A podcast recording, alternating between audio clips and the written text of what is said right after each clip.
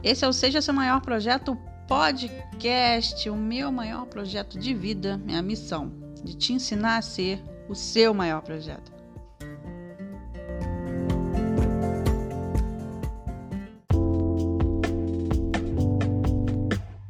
No episódio anterior, a gente falou sobre procrastinação, então se você perdeu, corre lá.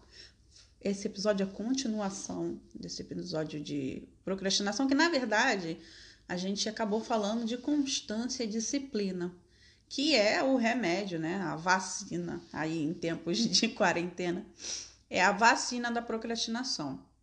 Hoje eu quero falar a importância de ser gentil com você mesmo, até porque no episódio passado eu falei sobre alta performance e o quanto se cobrar alta performance pode ser um gerador de autocobrança e gerar mais, né, castigo, mais chicoteamentos pessoais, né, que é isso que a autocobrança é.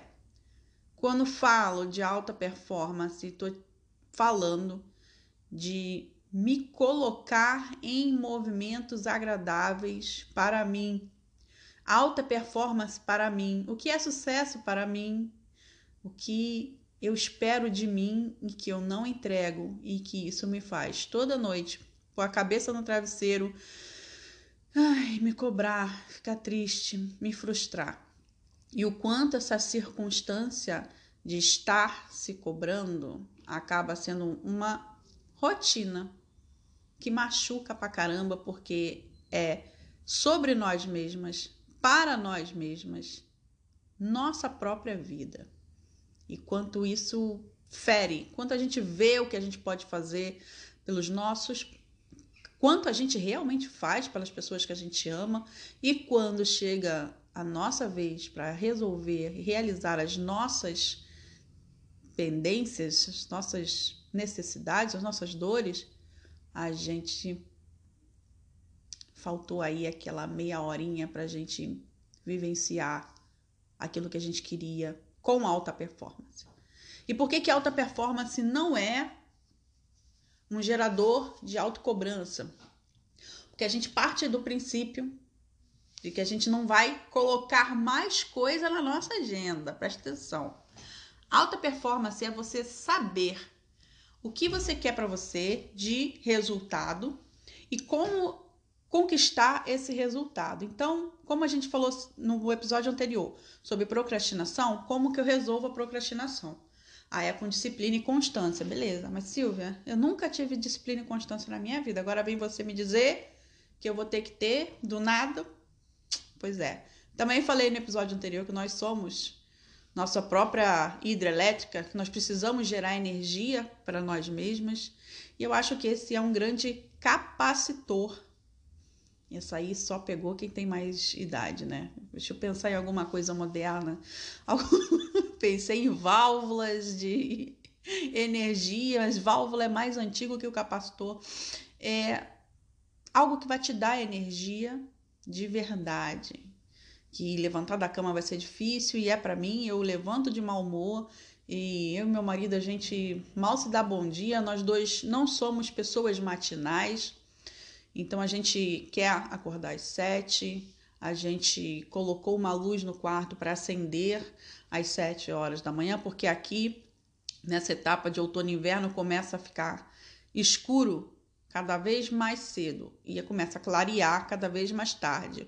O sol nasceu hoje para a gente aqui, oito e quinze da manhã, e ainda vai andar mais. Vai ter uma etapa aqui do inverno que o sol começa a nascer nove da manhã. E, em compensação, quer dizer, na verdade não tem nenhuma compensação, né?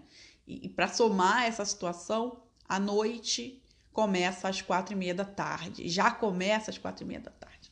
No verão é o completamente oposto, mas focando aqui, né, nessa, nessa dor de não termos sol. Você não sabe, eu moro na Holanda. No período de outono e inverno, como sanar isso, se isso faz com que a gente fique mais mole, a gente fique mais cansada, a gente fique mais indisposto, mais, mais com preguiçinha.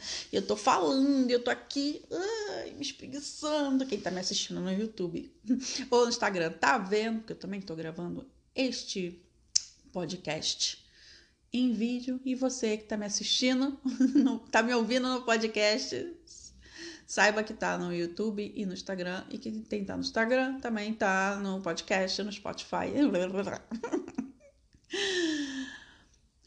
Quando a gente é gentil com a gente mesma, a gente determina aquilo que a gente quer pra gente e a gente tira a autocobrança, a autopunição, esse chicoteamento pessoal por não realizar aquilo que a gente quer. Então, a gente gera energia para começar a entregar aquilo que a gente pode entregar. Então, você, por exemplo, quer começar a fazer atividade física, ao invés de começar com a regra dos trinta minutos de exercício, olha, se não fizer trinta, quarenta e cinco minutos de exercício, nem valeu, viu?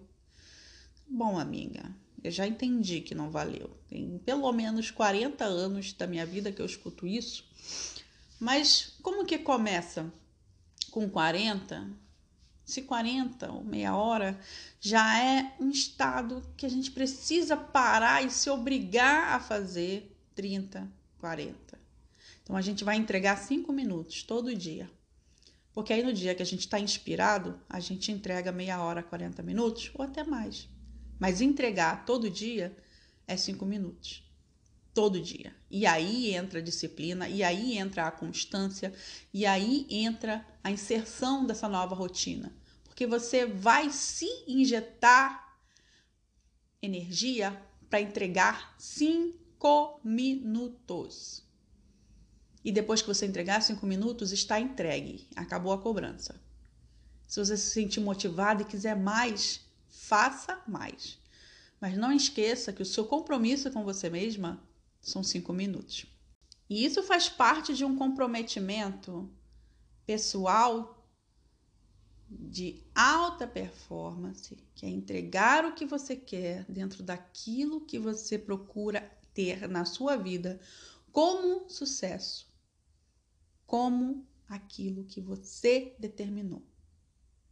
E ser gentil com você mesma é ter cinco minutos de atividade física, se você quiser, ou cinco minutos de meditação, ou cinco minutos de leitura de um livro, independente de qual seja esse objetivo que você está deixando de fazer, porque exige uma energia que você não tem. É ser gentil com você mesma, de se de selecionar, na verdade, né, a quantidade de minutos em cinco minutos, que é uma quantidade de minutos possível, fazível, real e uma, uma possibilidade de entrega diária. Ser gentil com você mesma é saber que você vai fazer só cinco minutos e tá tudo bem, porque semana que vem você já tem mais energia no seu corpo para fazer mais se você quiser. A gente... Nós, mulheres aqui, eu e você, a gente aprendeu que a gente fazia multitarefas e que a gente era mais foda que os homens por causa disso. E a gente é multitarefa e perfeccionista. E a gente quer ser a melhor dona de casa, a melhor mãe, a melhor filha, a melhor esposa, a melhor, seja lá qual for sua profissão, no seu trabalho. Que mulher foda, que faz tudo foda todo tempo. E eu sempre digo isso, que quando a gente é foda todo tempo, a gente tem que ser cada vez mais foda em tudo mais que a gente colocar na nossa vida.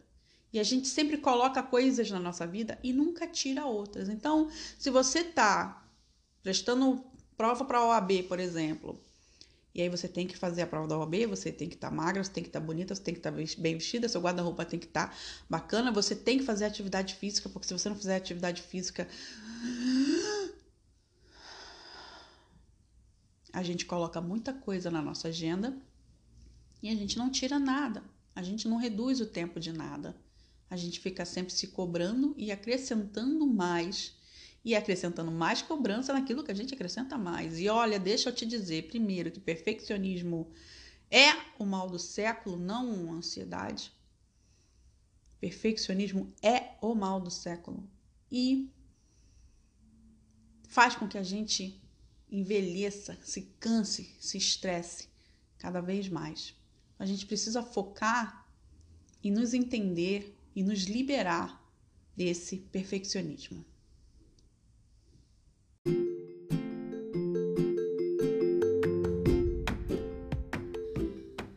Esse episódio vai ficando por aqui. Se você quer conhecer essa carinha linda que vos fala, é arroba Seja Seu Maior Projeto no Instagram, Seja Seu Maior Projeto no YouTube, onde eu conto em mais de duzentos vídeos a minha jornada contra a tricotilomania, compulsão alimentar, demais transtornos de ansiedade, dos meus oito anos de dona endorfina.